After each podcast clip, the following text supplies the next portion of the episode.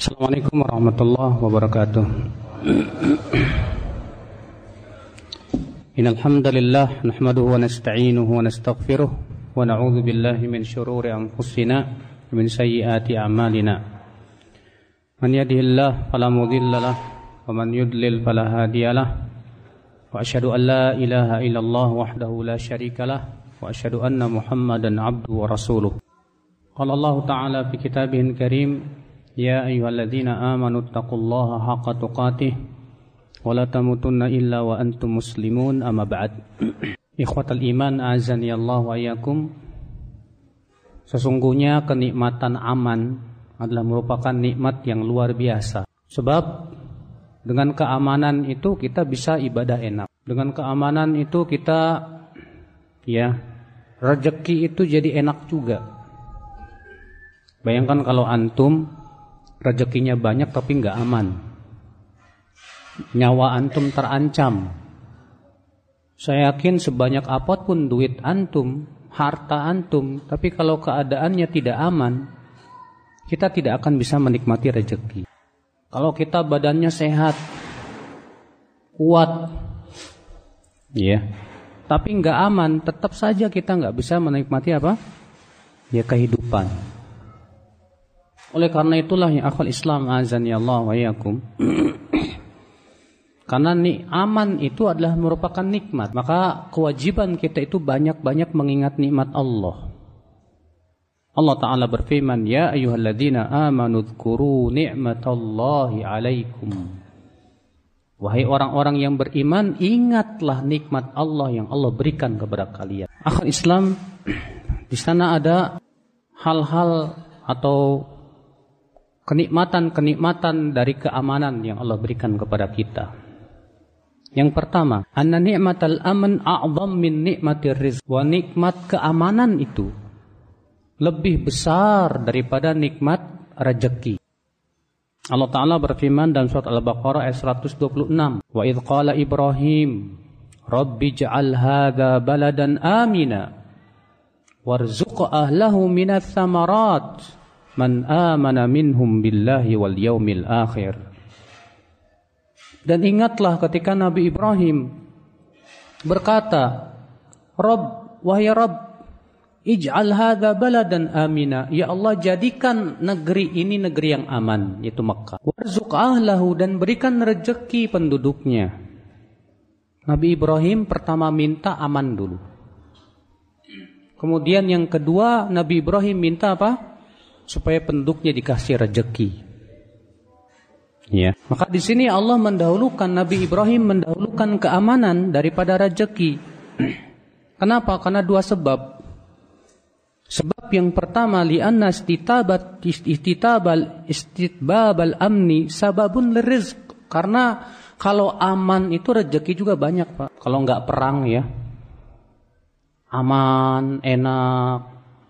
Ya untuk perputaran perekonomian pun juga mudah. Dengan adanya keamanan, petani juga aman, bisa bercocok tanam. Adanya keamanan, orang berdagang juga aman, tidak ada yang merampok, tidak ada yang ya mengambil. Tapi bayangkan kalau misalnya perang nggak aman, perekonomian bakalan macet. Pasti itu. Makanya di sini didahulukan Nabi Ibrahim minta keamanan dulu.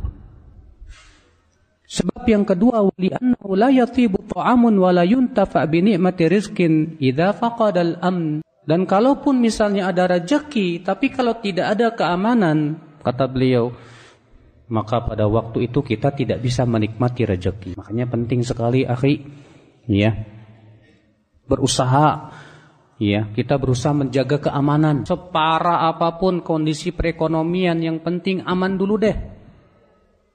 Karena ketika perekonomian morat-marit terkadang, Pak, banyak orang yang kemudian pikirannya pendek. Akhirnya melakukan pencurian, perampokan, dan yang lainnya. Akhirnya nggak aman.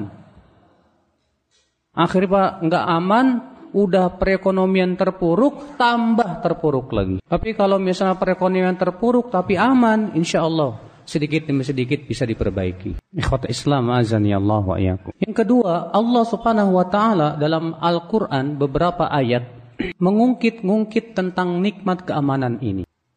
Allah berfirman contohnya dalam surat Al-Qasas ayat 57. Awalam numakkil lahum haraman amina yujba ilaihi thamaratu kulli syai. Bukankah kata Allah kami telah mem memapankan keamanan untuk negeri haram itu di mana buah-buahan pun didatangkan kepadanya. Di sini Allah menyebutkan dalam sigatul imtinan redaksi pemberian apa pengingatan bahwa ini nikmat buat kamu loh, ingat sama kamu. Jangan dilupakan karena nikmat aman itu luar biasa. Allah juga berfirman dalam surat Al-Ankabut ayat 67. Ja'alna haraman amina wa yutakhaffafun nasu min hawlihim afabil batil yu'minuna wa bi ni'matillahi yakfurun Apakah mereka tidak melihat bahwa kami sudah menjadikan negeri haram itu aman? Sementara negeri-negeri di sekelilingnya banyak orang yang diculiki dan dibunuh Apakah mereka beriman kepada yang batil dan mereka kafir kepada nikmat-nikmat Allah? Sini Allah mengingatkan tentang nikmat aman. Wahai kaum musyrikin Quraisy, apa kalian tidak ingat bahwa di Mekah ternyata benar-benar aman dibandingkan di negeri-negeri sekitar Mekah nggak aman, banyak penyamun, banyak pencuri dan yang lain.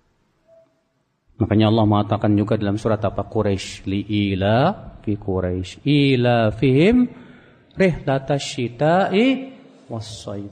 Falyabudu rabb hadzal bait alladhi at'amahum min ju'i wa amanahum min alladhi at'amahum min ju' yang telah memberikan kepada mereka makanan saat kelaparan. Wa amanahum min khauf dan memberikan keamanan di saat ketakutan. Itu nikmat besar sekali ya akhi.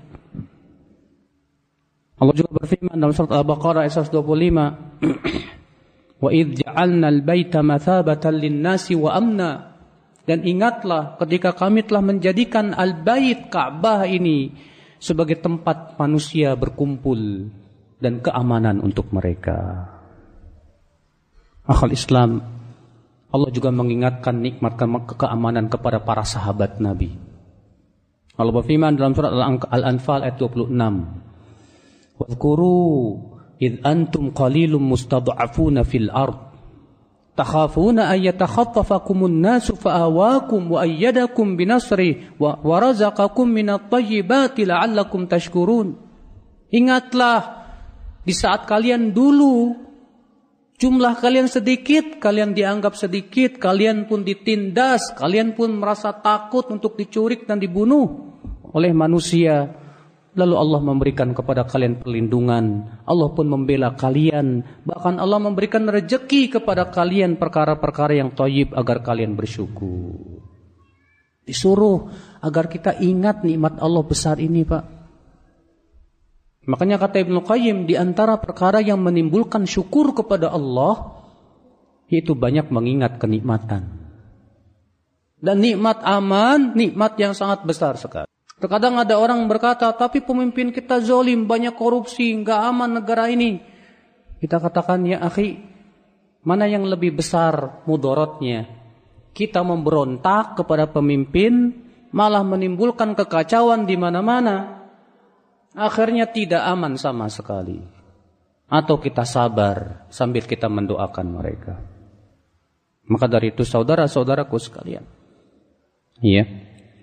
Ingat nikmat aman itu akhi, sesuatu yang luar biasa. Demikian pula al-amnu matlabun nas jami'an. Seluruh manusia minta kepada Allah keamanan. Seluruh bahkan para nabi saja minta kepada Allah keamanan.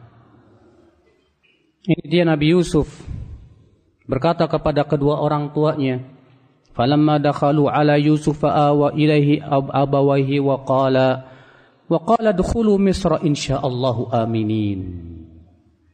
Ketika keluarga Nabi Yusuf, ayah, ibunya, kakak dan adik-adiknya pada masuk semuanya ke kota Mesir. Maka Nabi Yusuf pun kemudian menyambut mereka dan berkatalah silakan masuk kota Mesir. Insya Allah kalian aman.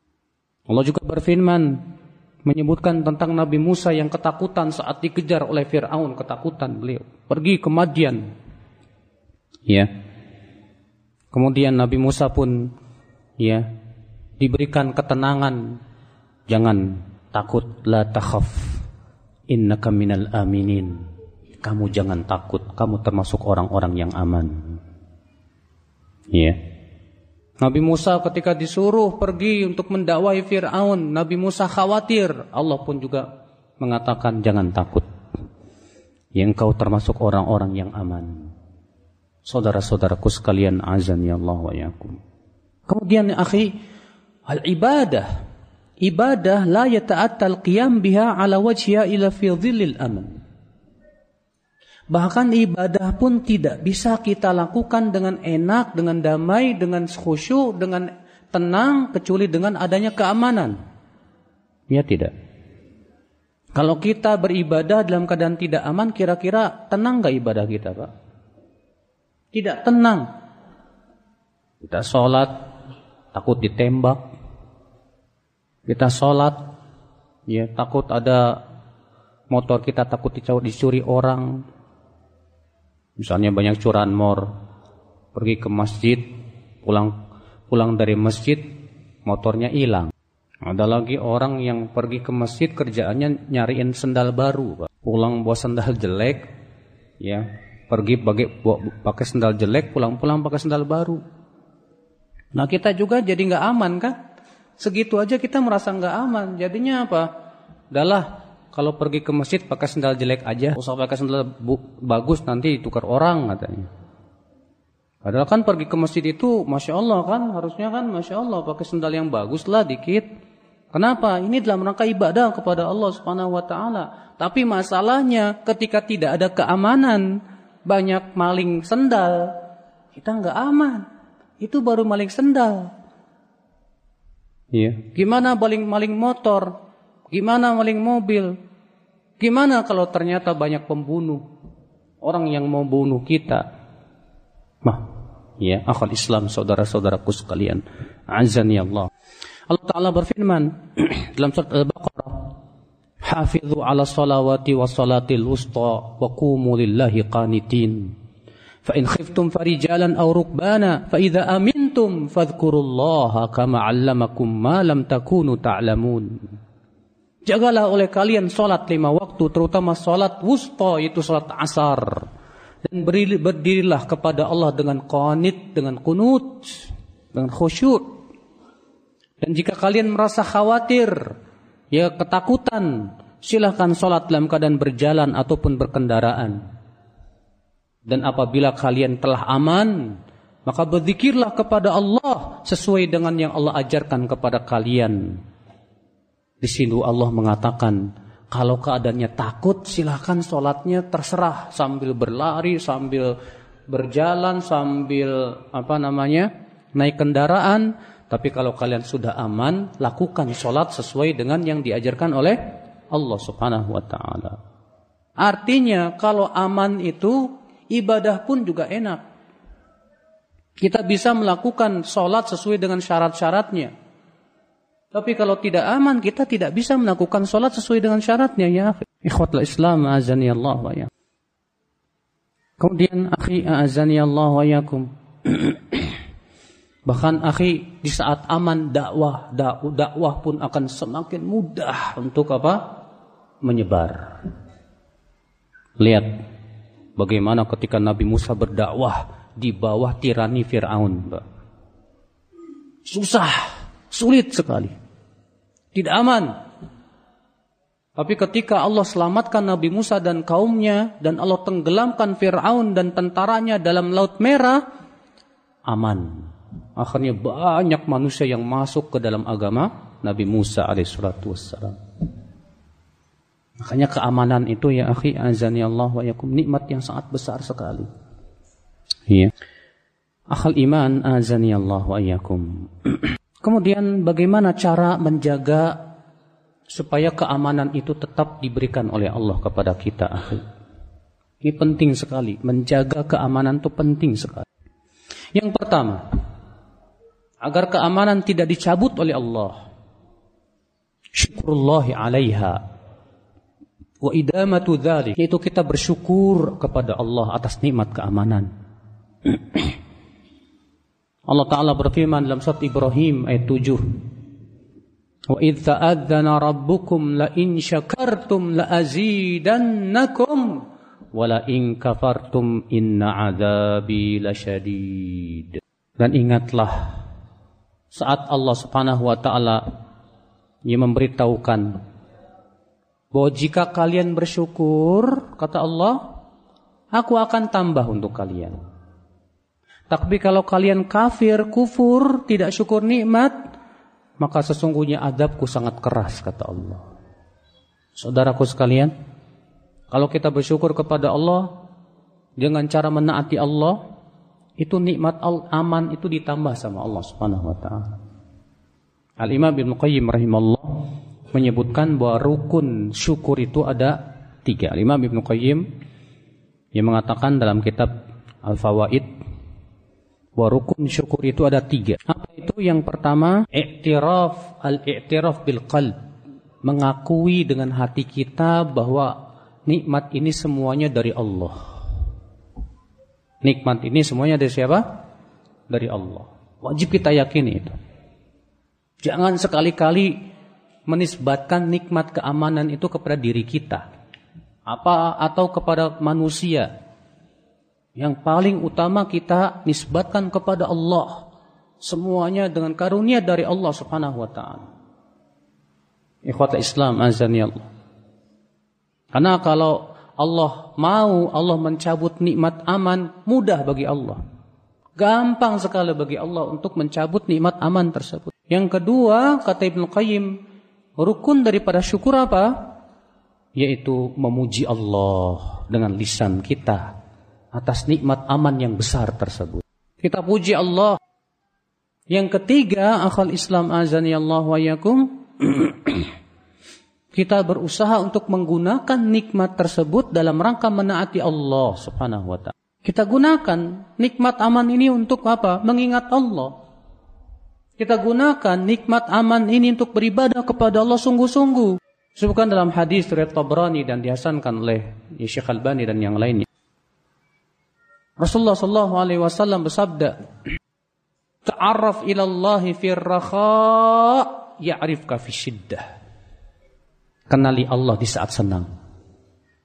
Kenali Allah di saat senang. Niscaya Allah akan kenali kamu saat kamu susah. Jangan sampai Pak, pas saat senang kita lupa sama Allah, pas saat susah baru ingat sama Allah. Gimana Allah akan ingat kepada kita sementara waktu senang kita lupa sama Allah? Ke mana aja waktu kita senang, kita lupa kepada Allah, pas kita susah, baru kita kembali kepada Allah.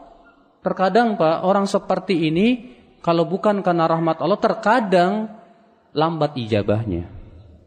Dia berdoa, berdoa, berdoa, berdoa, berdoa. Ternyata nggak didengar sama Allah. Kenapa? Karena waktu dia senang ke mana aja. Makanya Allah subhanahu wa ta'ala Ya, di sini Rasulullah SAW mengingatkan ta'arraf ilallahi fir raha. Kenali Allah di waktu kapan? Di waktu senang. Jadi sekarang ini kita diberikan oleh Allah keamanan, kesenangan, kenikmatan. Kenali Allah, pelajari Al-Quran, pelajari hadis. Berusaha untuk kita banyak berzikir kepada Allah, berusaha kita untuk menjalankan perintah Allah, menjauhi larangan Allah.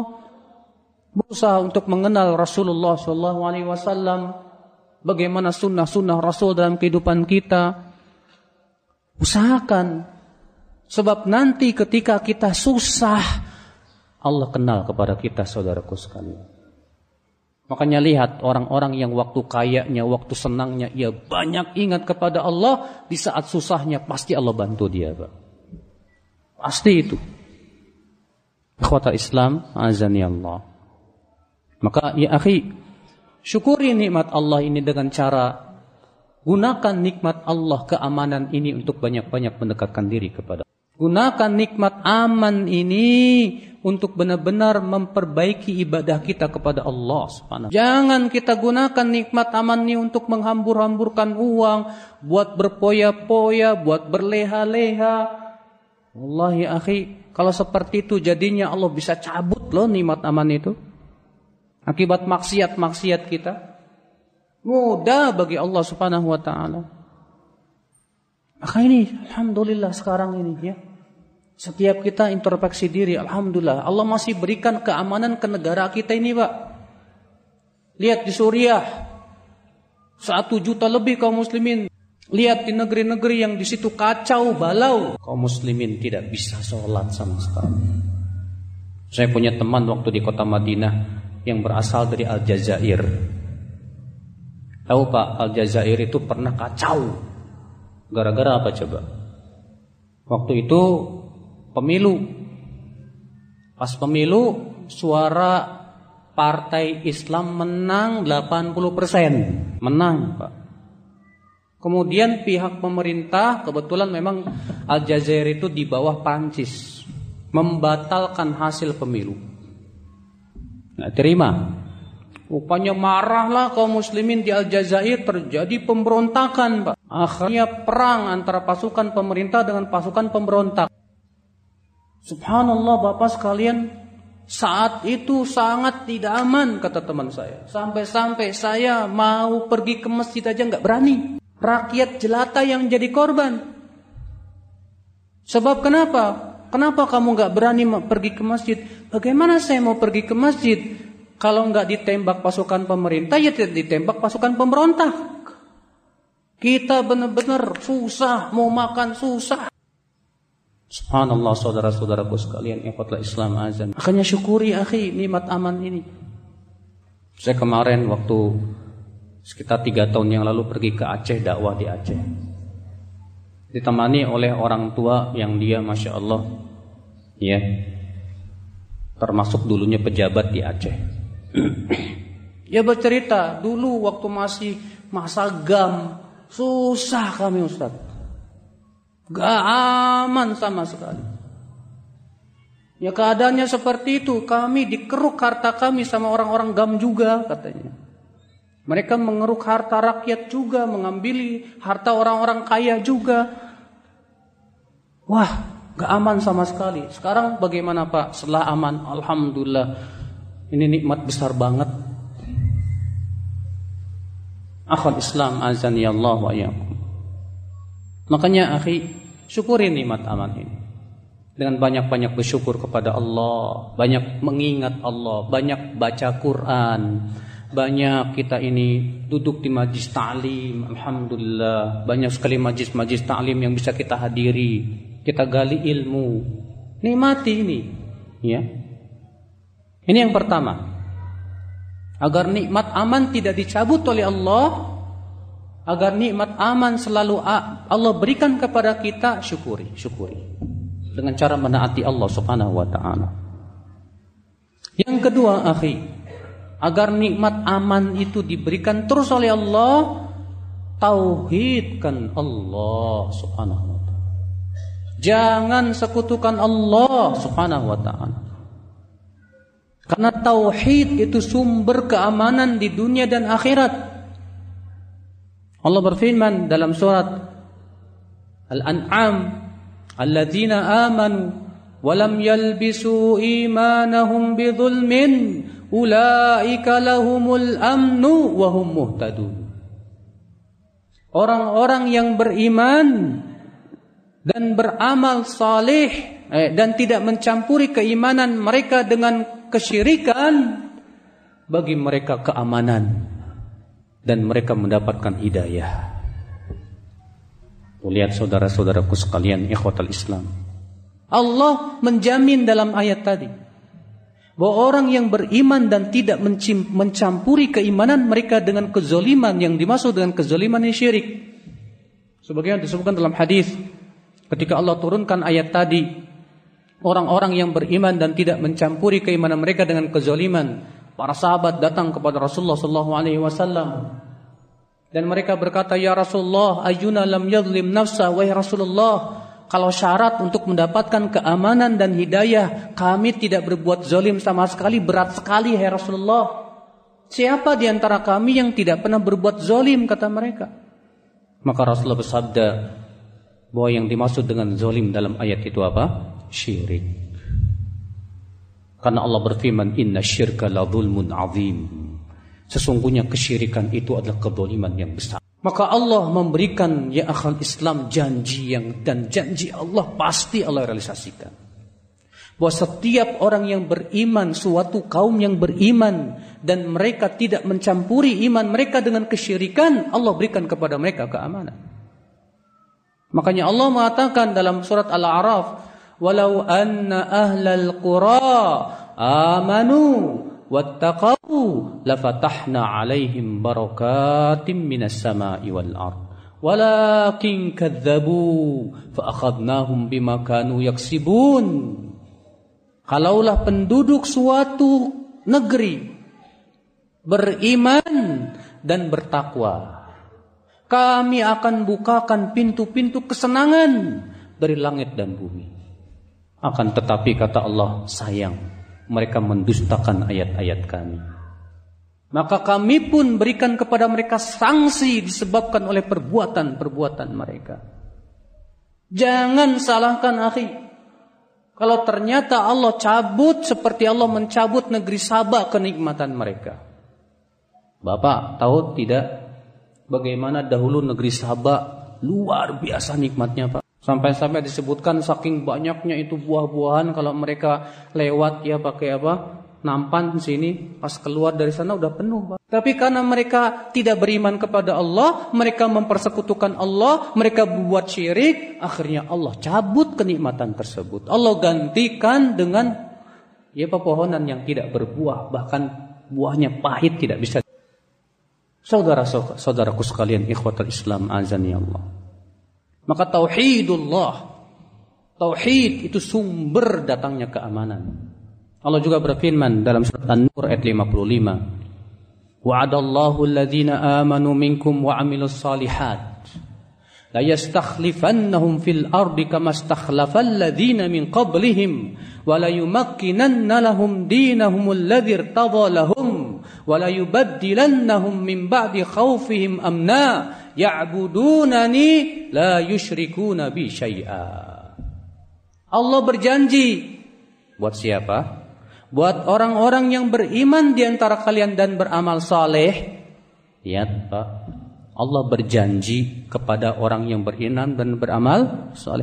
Apa janjinya? Allah akan berikan kepada mereka khilafah di muka bumi sebagaimana Allah memberikan khilafah kepada orang-orang sebelum mereka. Allah akan kokohkan agama mereka di atas muka bumi ini dan Allah akan gantikan rasa takut mereka dengan rasa aman. Kapan itu terjadi?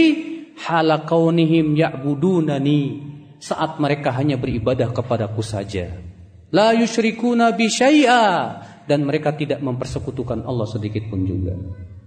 Perhatikan ayat ini saudaraku. Allah mengatakan bahwa khilafah itu janji. Makanya ahlu sunnah wal jamaah memandang bahwa khilafah itu bukan tujuan dakwah. Allah di sini mengatakan Allah berjanji, berarti ini janji Allah. Berarti khilafah itu janji Allah yang akan Allah berikan kepada siapa? Kepada orang yang beriman dan beramal saleh. Kemudian apa? Hanya beribadah kepada Allah saja dan menjauhkan apa? Kesyirikan. Itu tujuan dakwah para nabi. Supaya manusia hanya beribadah kepada Allah saja. Supaya manusia menjauhkan kesyirikan. Adapun masalah dapat khilafah enggak. Khilafah itu tanggungan Allah. Makanya berapa berapa nabi sih Pak yang dapat khilafah? Yang dapat kerajaan? Yang berkuasa? Enggak banyak. Oleh karena itulah saudara-saudaraku sekalian, di antara penyimpangan dakwah adalah menjadikan khilafah sebagai tujuan utama dalam berdakwah. Salah besar. Karena itu sebetulnya manhajnya syiah. Sedangkan manhaj dakwah para nabi adalah agar manusia hanya beribadah kepada Allah saja. Dan mereka tidak mempersekutukan apa? Allah. Dan Allah sudah berjanji di sini. Bahwa orang kalau kalau suatu negara ini beribadah kepada Allah semua penduduknya menjauhkan kesyirikan, mereka beriman, beramal saleh, pasti dikasih oleh Allah pemimpin yang mantap juga, Pak. Kita pengen punya pemimpin kayak Umar bin Khattab, tapi kita sebagai rakyat nggak kayak rakyat Umar. menghayal. Makanya Abdul Malik bin Marwan berkata kepada rakyatnya, "Ya ma'syar ra'iyya ansifuni turiduna minni sirata Abi Bakrin wa Umar wa wala tasiruna bisiratihima." Abdul Malik bin Marwan seorang khalifah berkata kepada rakyatnya di hadapan rakyatnya dia berceramah dia berkata wahai rakyatku kalian hendaknya bersikap adil kepadaku juga kalian ingin aku sebagai khalifah seperti Abu Bakar dan Umar, tapi kalian sendiri nggak kayak kayak nggak kayak mereka. Gimana? Makanya akhi, kezoliman pemimpin itu akibat kezoliman siapa? Rakyat. Kalau rakyatnya zolim, Allah kasih pemimpin yang zolim. Kalau rakyatnya banci, Allah kasih pemimpin yang banci. Kalau rakyatnya garong, Allah kasih pemimpin yang yang sama. Makanya Allah mengatakan dalam Al-Qur'an apa? Wa kadzalika nuwalli ba'dadh-dhalimina ba'dhan bima kanu yaksibun. Demikianlah kami jadikan untuk orang-orang zalim itu wali dari kalangan orang zalim juga. Disebabkan apa? Disebabkan oleh perbuatan mereka sendiri. Jadi kalau kita ingin punya pemimpin yang kayak Umar bin Khattab, kita sebagai rakyat harus seperti rakyat Umar bin Khattab. Maka kalau kita semuanya penduduk Indonesia misalnya semua beriman, beramal soleh, menjauhkan kesyirikan, hanya beribadah kepada Allah saja, sangat-sangat mungkin Allah berikan kepada kita keamanan yang luar biasa, Pak. Bahkan kita bisa menjadi negara apa? Ya, super. Bagaimana tidak? Indonesia ini negara terkaya di dunia, Pak. Semua barang tambang ada di Indonesia. Apa yang enggak ada? Maka ya akal Islam kesyirikanlah yang sum, sumber dicabutnya keber, kemaksiatan, kebid'ahan, itu semua sumber dicabutnya keber. Saudara-saudaraku sekalian, ikhwan. Maka ini yang kedua. Agar nikmat aman itu tidak dicabut oleh Allah, tauhidkan Allah. Jangan sekutu, jangan sekutukan Allah karena Allah pencipta langit dan bumi. Selain Allah, makhluk yang diciptakan oleh Allah. Mereka yang menyembah matahari, matahari ciptaan Allah. Mereka yang menyembah binatang, binatang milik Allah. Mereka yang menyembah para malaikat, para nabi, mereka semua hamba Allah yang mendekatkan dirinya kepada maka bagaimana seorang makhluk beribadah dan menyembah makhluk yang sama-sama makhluk? Yang masih membutuhkan dan sangat membutuhkan karunia Rabbnya ya apa Maka Allah tidak ridho untuk disekutukan. Allah tidak ridho dengan kesyirikan. Allah Subhanahu wa taala berfirman, "Innallaha la yaghfiru ayyushraka bih." Sesungguhnya Allah tidak akan pernah mengampuni dosa syirik. Maksudnya kalau orang itu wafat dalam keadaan tidak bertaubat kepada Allah dan terus-menerus berbuat syirik, Jangan harap dia bisa masuk hati-hati. Ketahui dosa besar yang paling besar itu syirik. Mana yang lebih besar dosanya Pak? Korupsi apa syirik? Syirik lebih besar. Tapi di zaman sekarang Pak, seakan-akan korupsi lebih besar daripada apa? Syirik. Kalau orang berbuat syirik, diam semua orang berseribu bahasa. Kalau ada yang korupsi baru, wah, Memang betul kita yakini korupsi itu merupakan dosa besar, sahih. Tapi ingat saudaraku, sumber dari segala macam dosa itu syirik. Selama syirik ada, dosa tak akan hilang. Dosa tidak akan hilang. Karena ya, syirik itu kepalanya berbagai macam apa? Maksiat. Sekarang kalau antum megang ular, antum pegang apa? Buntutnya, kepalanya nggak dipegang, susah, nyaplok. Tapi kalau kita pegang kepalanya, nggak bisa ngapa-ngapain. Demikian pula kalau syirik itu yang kita hilangkan, insya Allah maksiat yang lain pelan-pelan Naam akal Islam. Tapi masalahnya di zaman sekarang banyak orang tidak memahami bahaya syirik. Dianggapnya syirik itu ah itu cuma sebatas adat istiadat aja kok ah itu cuma sebatas kebudayaan kok ah itu cuma ya Rob ini masalahnya hakik apa haknya pencipta alam semesta ini ini Indonesia semua di dunia ini milik siapa Milik Allah subhanahu wa ta'ala. Pemiliknya Allah. Bumi ini nggak mungkin nggak punya pemilik, Pak. Alam negeri Indonesia yang sangat indah ini, Pak. Siapa yang menciptakannya coba? Kalau bukan Allah subhanahu wa ta'ala. Kalau Allah disekutukan, jangan salahkan kalau Allah marah. Kemudian memberikan sanksi kepada orang-orang yang akan Islam untuk melihat di Palu.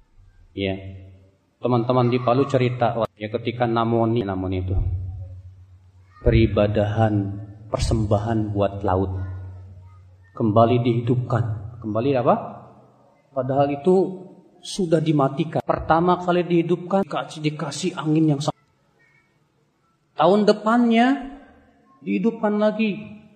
Ternyata apa? Dikasih oleh Allah wabah penyakit. Tahun depannya masih tetap dihidupin juga. Apa yang terjadi pak? Dikasih tsunami. Tapi aneh banyak orang mengatakan, ah itu cuma fenomena alam. Tidak ada hubungannya dengan apa kesyirikan. La ilaha illallah. La haula wa la quwata illa billah. Saking kerasnya hati mereka itu. Saking berpalingnya dari penciptanya itu. Di mana Allah pencipta langit dan bumi. Seakan-akan bagi dia Allah tidak ada. Allah tidak punya kehendak. Allah tidak mengetahui. Allah tidak punya kuasa. Wala haula. Di mana Allah ya akal Islam azan ya Allah wa yakum. Maka tauhidkan Allah, tauhidkan Allah, jauhkan kesyirikan supaya Allah terus memelihara keamanan. Dakwahkan manusia kepada tauhid. Dakwahkan manusia supaya meninggalkan kesyirikan. Ini yang penting sekali untuk kita tekankan, terutama kita berada di negeri yang kesyirikan banyak sekali. Di pantai-pantai kesyirikan luar biasa. Pantai selatan di sana mereka menyembelih kerbau, kepalanya kemudian di ya buat Nyiroro Kidul dan belum lagi di gunungnya persembahan untuk gunung. Pas gunungnya meledak bilangnya apa? Persembahannya kurang. Bukannya ingat sama Allah, malah apa? Memang benar sekali Allah katakan demikian dalam Al-Quran. Wa annahu kana rijalun minal insi ya'uduna birijalin minal jin fazaduhum rohaqa. Dan bahwasanya ada laki-laki dari manusia meminta perlindungan kepada laki-laki dari jin, maka para jin itu semakin mereka susah, membuat mereka susah. Ya, jin itu selalu membisikkan kepada mereka ketika misalnya udah dikasih sesajen, lautnya tsunami. Apa katanya? kurang ini. Dibisiki sama jinnya, kurang, kurang.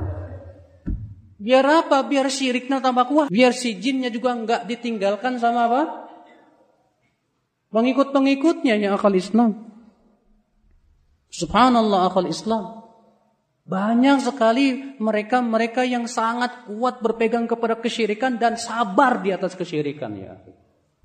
Sabar di atas kesyirikan. Walaupun sudah dikasih bencana berkali-kali, tetap aja syirik, kekeh. Ketika diingatkan, tinggalkan syirik, tauhidkan Allah. Apa yang tewa? Orang yang berdakwah kepada tauhid malah dianggap sebagai apa? Pemecah belah.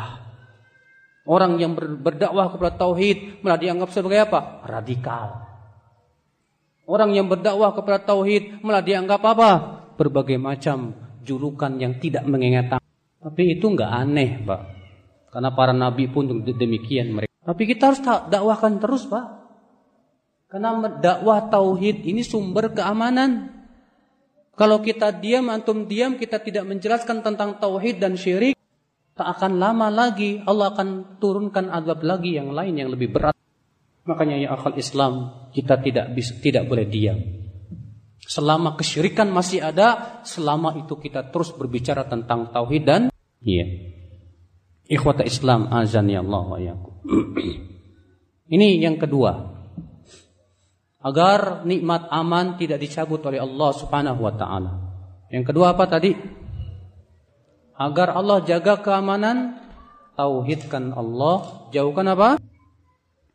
Yang ketiga, agar dijaga keamanan ini, tegakkan ya hukum-hukum Allah karena itu lebih aman. Coba Pak. Hukum Allah itu silakan bandingkan oleh Bapak. Negara yang menegakkan hukum Allah lebih aman jauh dibandingkan dengan negara yang tidak menegakkan hukum. Dalam Islam, orang yang mencuri dia? Potong tangan. Kalau kalau ancamannya potong tangan, kira-kira orang mau mencuri mikir nggak pak? Tapi kalau nggak dipotong tangan, seperti zaman sekarang pencuri cuma di penjara, di penjara murojaah, murojaah sama teman-temannya, sama-sama pencuri, pulang keluar dari penjara tambah pinter. Ih, saya ngomong ini fakta soalnya banyak yang bercerita kepada saya. Solusi enggak? Iya. Tapi kalau potong tangan orang mau nyuri mikir-mikir. Makanya hukum Allah pasti paling adil udah. Karena Allah pencipta manusia tidak. Allah pencipta manusia, Allah yang paling tahu tentang apa hukum yang paling baik untuk manusia. Saya berbicara ini akal Islam karena karena itulah yang memang Allah ceritakan dalam Al-Qur'an. Allah berfirman, "Walakum fil qisasi hayatun ya ulil albab." Untuk kalian dalam hukuman kisos itu terhadap kehidupan kalian wahai orang-orang yang punya pikiran. Kalau ada orang mau bunuh, ternyata hukumannya bakalan dibunuh lagi. Mikir-mikir Pak mau bunuh. Di zaman sekarang kita lihat ketika tidak ditegakkan itu orang ngebunuh-bunuh aja udah. Paling nanti berapa tahun saya keluar. Selesai, Bagaimana akan aman coba seperti akal Islam? Dalam Islam kalau antum selingkuh, berzina setelah menikah diapain? Dirajam. Maka dalam Islam suami, istri mau selingkuh mikir-mikir bakalan dirajam masalahnya. Tapi kalau nggak seperti itu, berapa banyak rumah tangga hancur, Pak? Suaminya serong, istrinya serong, Sering kali saya mendapatkan pengaduan dari suami istri. Suaminya datang ke saya, Ustadz, istri saya minta cerai. Ush.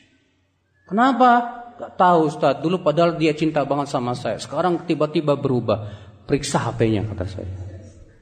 Ternyata bener pak. Rupanya dia main Facebook, kenalan sama cowok. Sama laki-laki.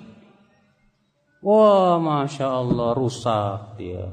Terakhir saya dengar sudah cerai, sudah tinggalin sama istrinya.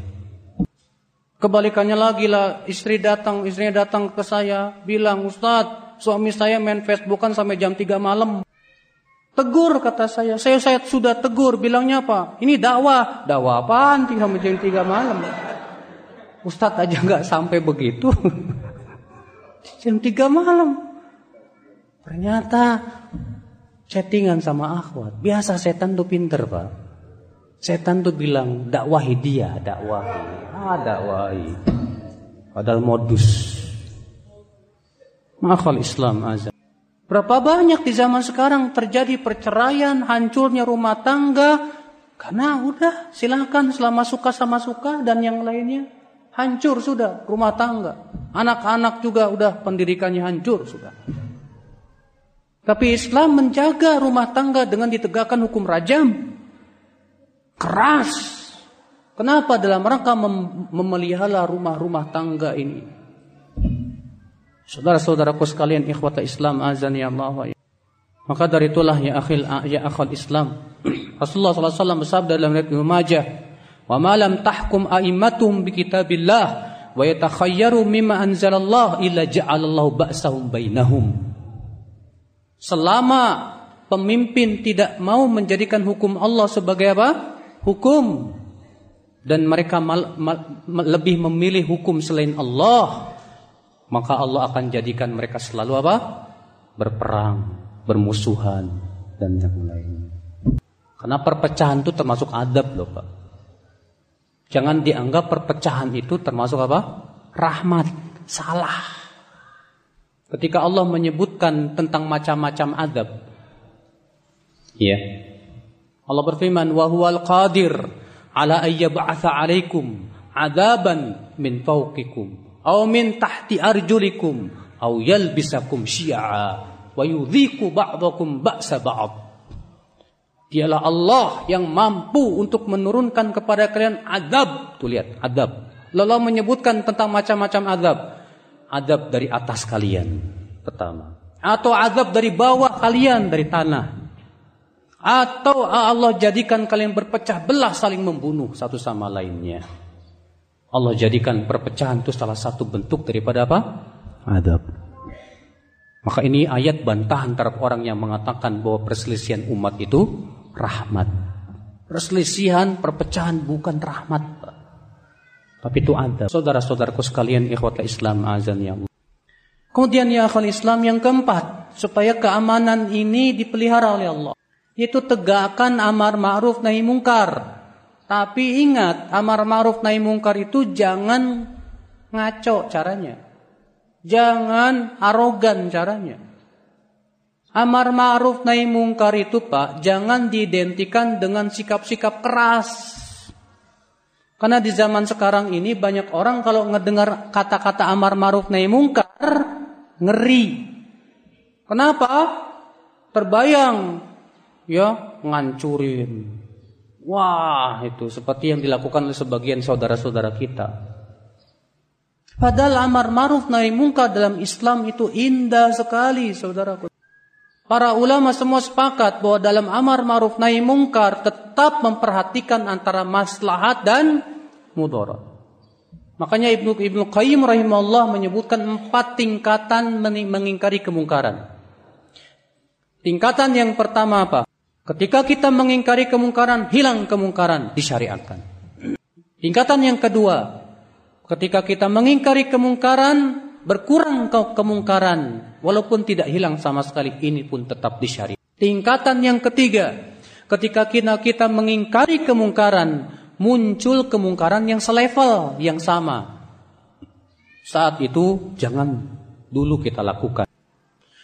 Tingkatan yang keempat, Ketika kita mengingkari kemungkaran malah timbul kemungkaran yang lebih besar, maka saat itu mengingkari kemungkaran haram hukumnya. Nggak boleh.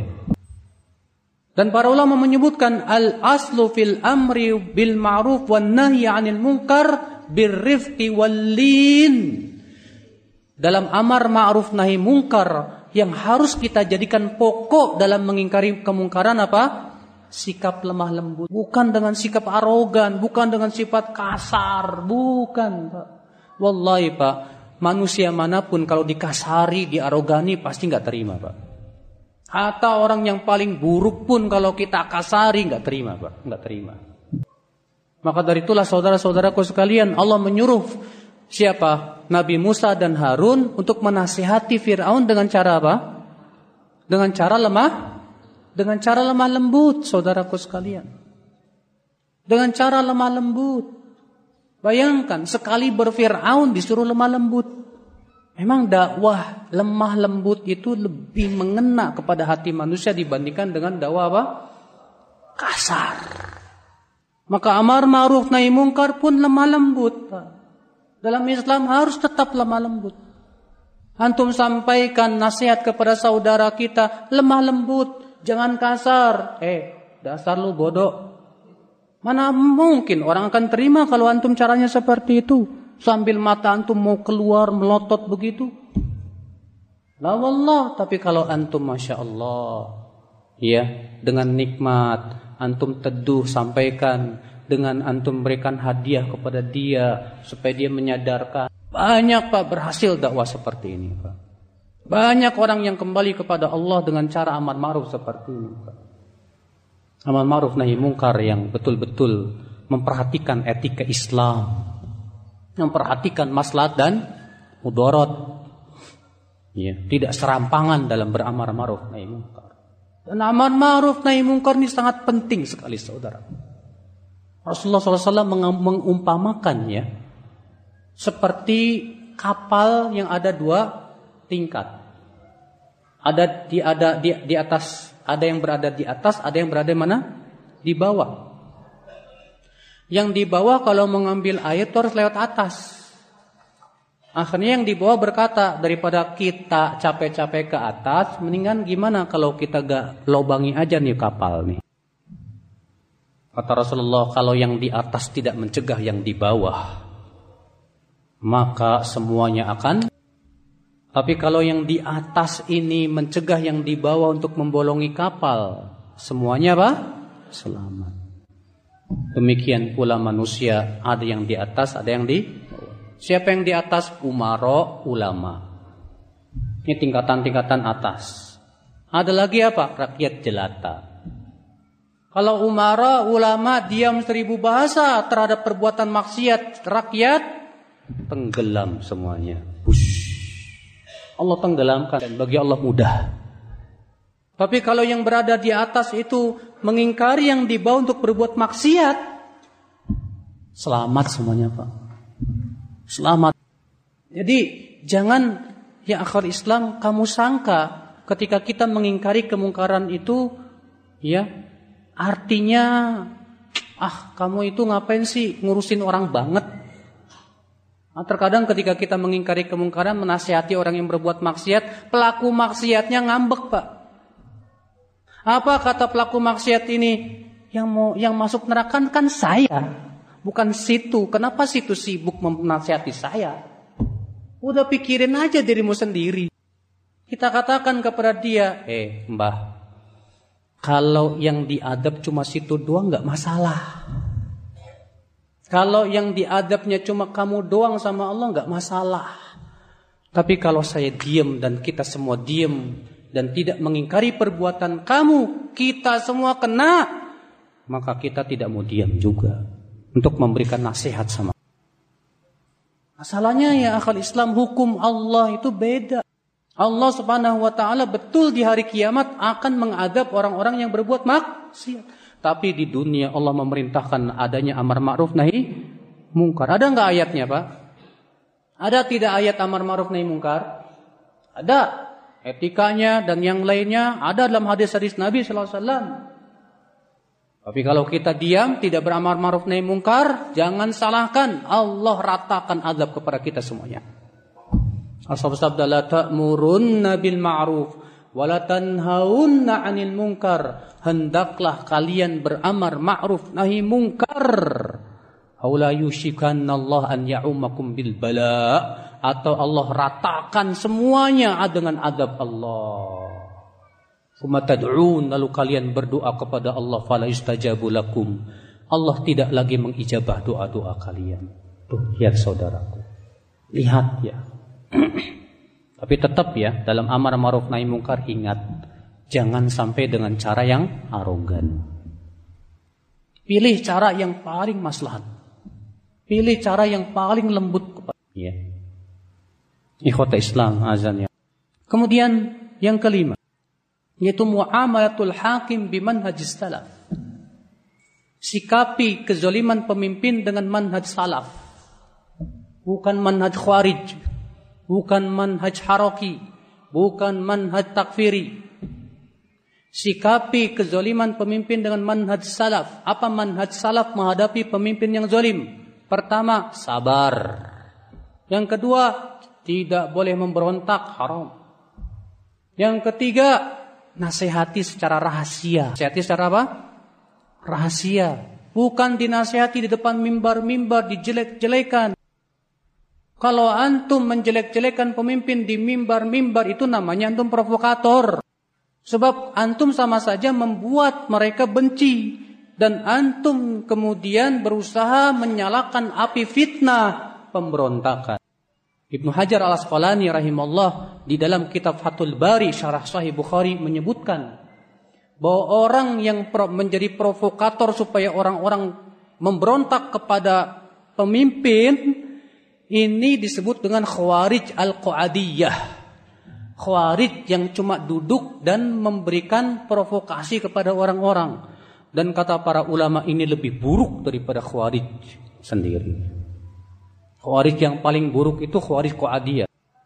Saudara-saudaraku sekalian, manhaj salaf menyuruh kita kalau pemimpin kita berbuat zalim pertama sabar karena itu yang diperintahkan oleh Allah dan Rasulnya Shallallahu Alaihi Wasallam. Rasulullah bersabda, ya, saya kunu ba'di a'immah akan akan muncul setelahku pemimpin-pemimpin yahtaduna bi ghairi hadhi wa yastannuna bi ghairi sunnati mengambil petunjuk selain petunjukku dan mengambil sunnah selain sunnahku. Lihat, Rasulullah mengatakan nanti akan ada pemimpin yang mengambil petunjuk selain petunjuk Rasulullah. Petunjuk siapa? Tunjukkan petunjuk buatan mereka sendiri, ya kan? Mengambil sunnah selain sunnahku. Berarti sunnah siapa? Sunnah buatan sendiri kan? Wa sayaqumu fihim rijal qulubum qulubu syayatin fi juthmanil ins dan akan ada nanti pemimpin-pemimpin yang hatinya hati setan berbadan apa? manusia. Jahat ini pemimpin. Mendengar itu seorang sahabat berkata, "Hai Rasulullah, kalau kami mendapati pemimpin seperti itu, apa yang kami lakukan?" Apa kata Rasulullah? Isma' wa ati' wa in duriba wa maluk. Tetap dengar dan taat, jangan memberontak. Walaupun hartamu diambil dan badanmu dipukul. Hadisnya sahih Muslim, dalam sahihnya. Adapun orang yang mendoifkannya itu tanpa hujah. Hujahnya lemah sekali. Yang sahih bahwa ini hadis sahih dan banyak syawahidnya. Bahkan juga nasihat Umar kepada sebagian sahabat pun sama dengan apa yang Rasulullah nasihat. Saudaraku sekalian, azani Allah. Lihat, Rasulullah mengabarkan akan ada pemimpin yang hatinya hati setan berbadan manusia. Dan dalam satu riwayat yang lain riwayat Muslim juga Rasulullah mengatakan saya kunu ba'di a'immah akan ada nanti pemimpin-pemimpin yang akal Islam azani Allah wa iyyakum.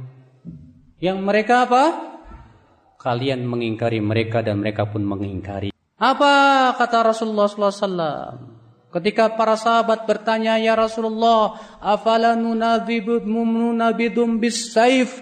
Boleh enggak kami lawan pemimpin itu dengan pedang, ya Rasulullah? Boleh? Kata Rasulullah, la, tidak boleh. Ma aqamu fikumus shalah selama mereka menegakkan salat pada kalian. Alhamdulillah, Pak. Di negeri kita salat di mana-mana bebas, alhamdulillah. Iya tidak, Pak? Adzan di mana-mana bebas, alhamdulillah. Iya tidak, Pak? Bukan cuma adzan, Pak, bahkan nyanyi-nyanyi solawatan pun di Iya. Bebas. Alhamdulillah. Makanya akal Islam azani Allah wa ya. Rasulullah menyuruh kita sabar menghadapi pemimpin seperti Cuma masalahnya apa? Orang-orang yang sedang girohnya besar dan kuat dari kalangan takfiriyin, khawarij dan yang lainnya. Ketika kita sampaikan ayat-ayat sabar, hadis-hadis sabar, apa kata mereka? Sampai kapan kita Rasulullah mengatakan apa? Fas biru, sabar. Sampai kapan hai Rasulullah? Hatta talqauni al haud sampai berjumpa denganku di telaga Haud. Tuh lihat. Sampai berjumpa dengan Rasulullah di mana? Di telaga Haud. Jadi sabarnya sampai kapan? Sampai mati. Cuma masalahnya Pak, banyak orang suudon sama Allah. Kalau kita sabar seakan Allah tidak akan ha? menolong kita. Itu masalahnya. Padahal dengan kesabaran tuh hasilnya lebih manis daripada madu, Pak. Antum tahu bagaimana di zaman Imam Ahmad bin Hambal? Imam Ahmad bin Hambal disiksa dua tahun pak dicambuk tiap hari. Hanya untuk dipaksa mengatakan Al-Quran apa? Makhluk. Imam Ahmad gak mau. Sabar, sabar, sabar, sabar. Sampai akhirnya Allah berikan kepada Imam Ahmad ya pertolongan di zaman setelah Al-Mu'tasim billah mati diganti oleh Al-Wathiq billah. Di zaman Al-Wathiq bila terjadi dialog antara ulama Ahlussunnah dengan ulama Mu'tazilah yang mengakibatkan Al-Wathiq bila akhirnya menghentikan penyiksaan dia kepada para ulama, di antaranya Imam Ahmad. Dilepaskan Imam Ahmad, pulanglah Imam Ahmad dalam keadaan meremuk badan. Berkumpullah para fuqaha Baghdad ke rumah Imam Ahmad. Apa kata para fuqaha? Hai Imam Ahmad, ini pemimpin kita sudah kita berontak. Kita punya pasukan besar, dukungan dari mana-mana. Apa kata Imam Ahmad? Padahal dia udah disiksa ini. Apa kata Imam Ahmad? Ad-dima, ad-dima jaga darah kaum muslimin, jaga darah kaum muslimin. Jaga. La tanzi'unna yadan min jangan cabut ketaatan kalian. Sabar.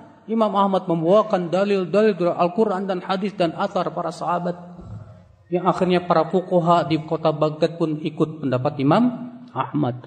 Tahu antum fukoha di kota Baghdad itu bukan doktor pak. Ini lebih dari doktor. Ulama-ulama besar sekali keilmuan mereka. Akhirnya mereka memilih sabar. Apa hasil kesabaran pak? Apakah kesabaran tidak memberikan hasil?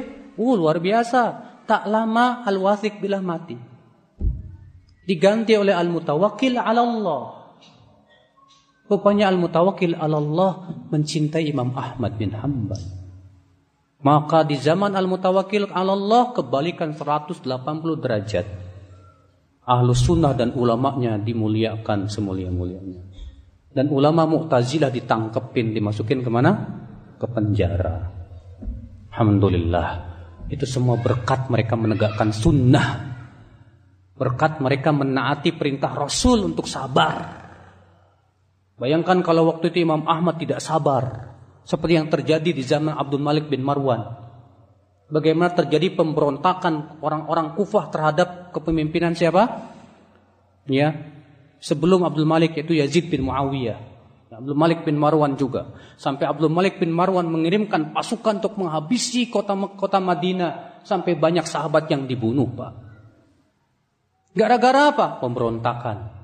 Ketika pem, itu pemberontakan di kota Madinah, belum lagi pemberontakan di kota di, di pemberontak, pemberontakan penduduk Irak yang ditumpas habis oleh Hajjat bin Yusuf yang disebutkan bahwa Hajjat bin Yusuf membunuh jumlah mereka 120 ribu orang pelan-pelan.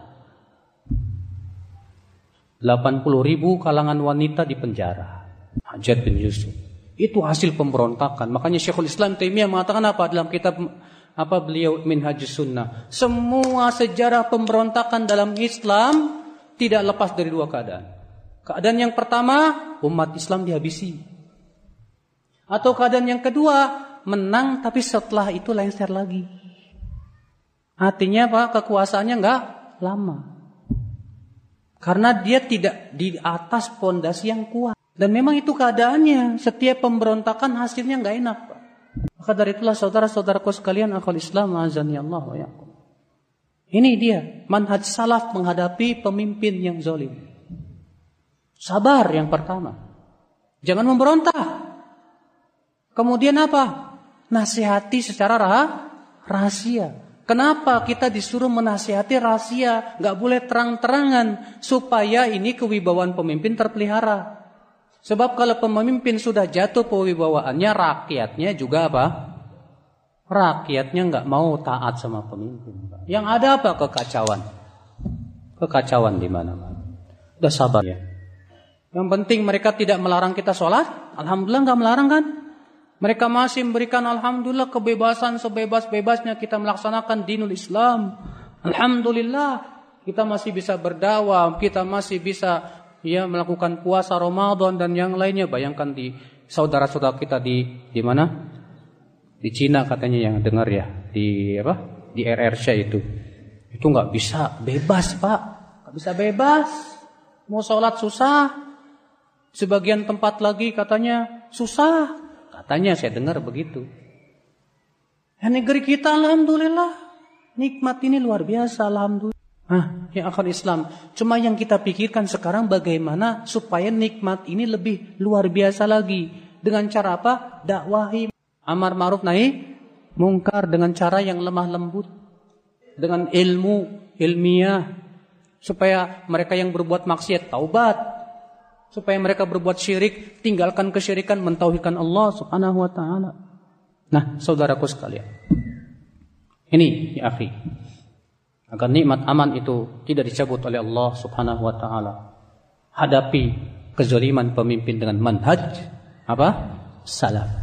Antum tahu tidak Pak di Suriah? Di Suriah itu kejadian kaum muslimin dibunuh itu bukan hanya sebatas di zamannya Bashar Assad ini. Di zaman bapaknya dulu juga dilakukan begitu, Pak. Di zaman bapaknya dulu 40 ribu kaum muslimin dibunuh. Tapi saat itu para ulama seperti Syekh Albani, Syekh bin Bas mengatakan sabar, sabar, sabar. Dan alhamdulillah mereka sabar, tidak terjadi mudorot. Setelah Bashar Assad terjadilah yang terjadi. Akhirnya apa? Enggak sabaran. Yang pertama memicu pemberontakan di sana siapa? Orang-orang Haroka. Terjadi akhirnya. Apa yang terjadi? Hah? Tidak menegakkan Islam, tidak memperbaiki dunia. Sejuta lebih kaum muslimin habis. Rakyat Bukan kita setuju sama pemimpinnya, la wallah. Tapi kita tidak setuju akibat mereka tidak mau mendengar titah para ulama besar.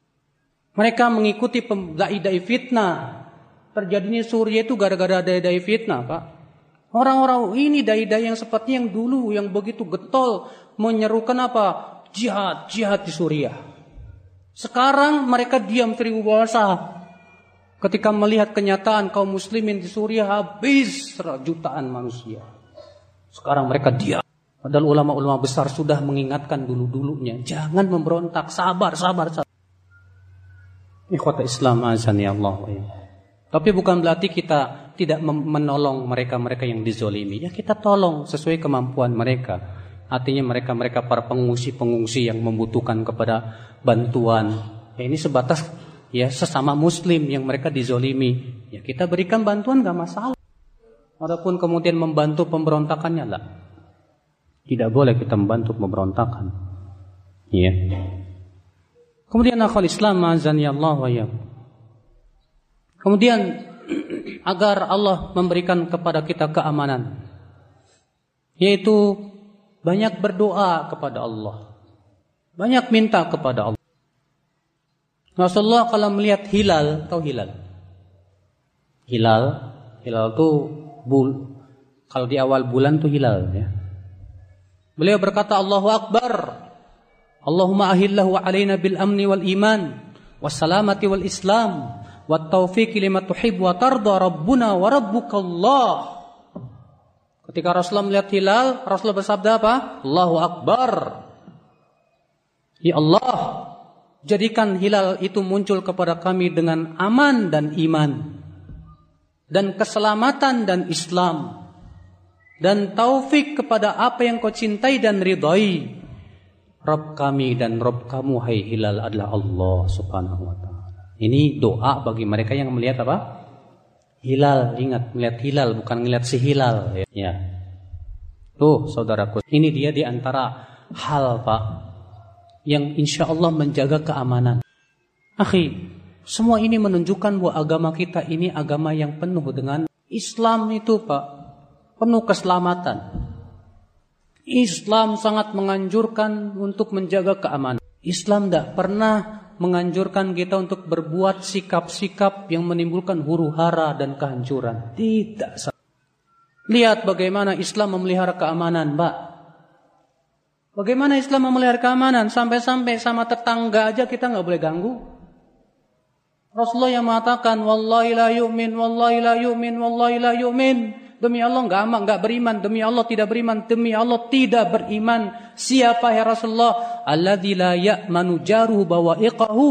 Yaitu yang tetangganya merasa tidak aman dari apa? Dari gangguannya. Tuh lihat.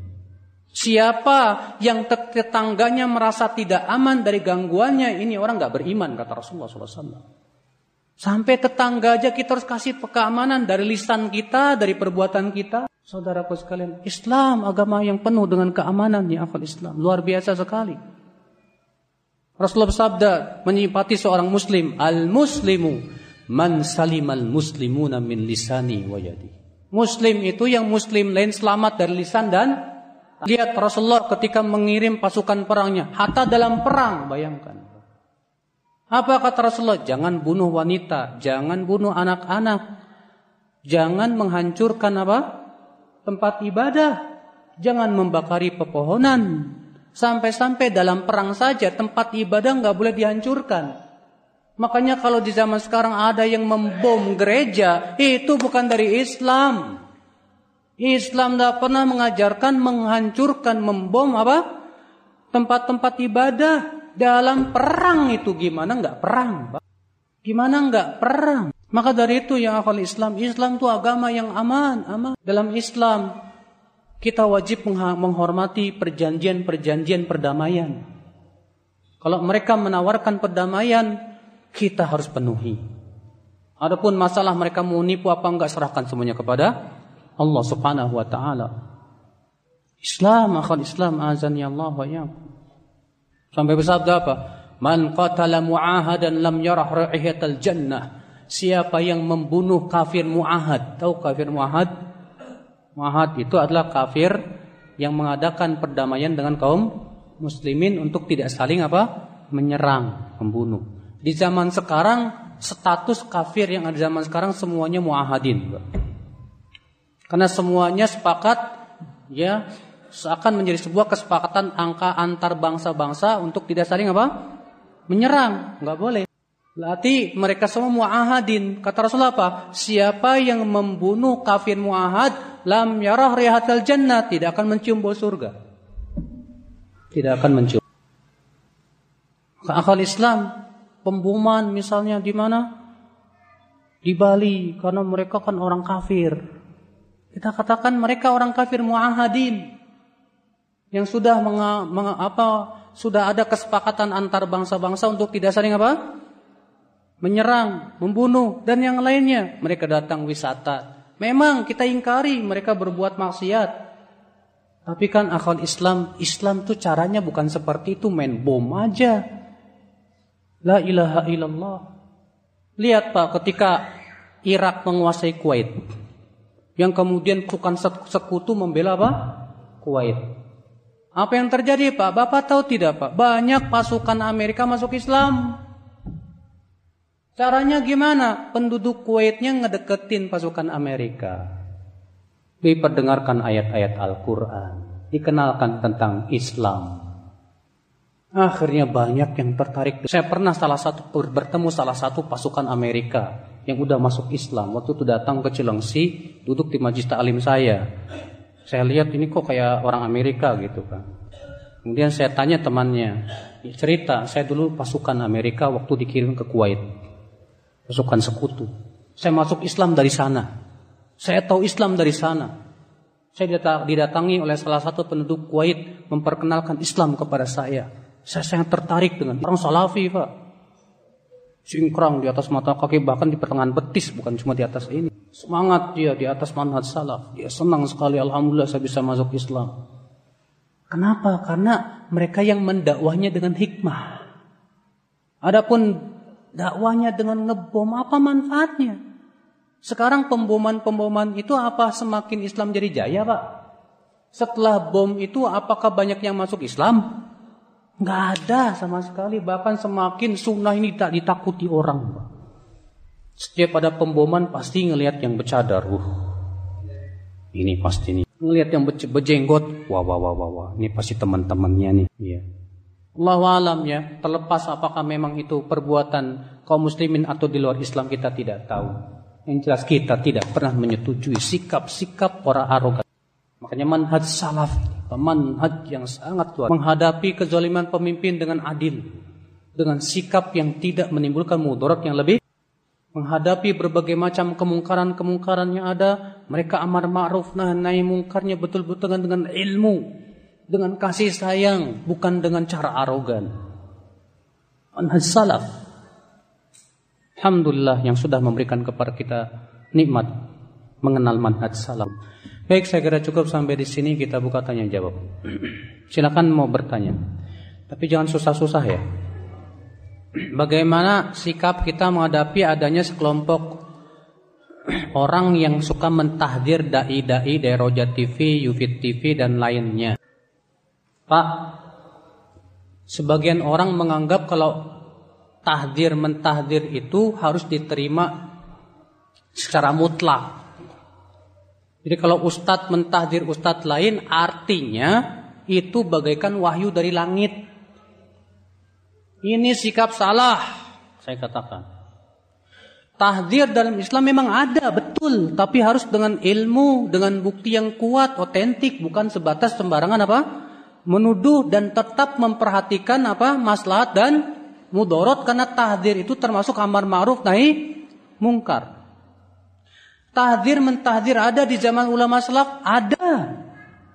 Tapi lihat Pak, ketika sebagian mentahdir seorang perawi, ulama lain ternyata mengetahui si perawi ini nggak benar apa uh, si perawi ini nggak salah.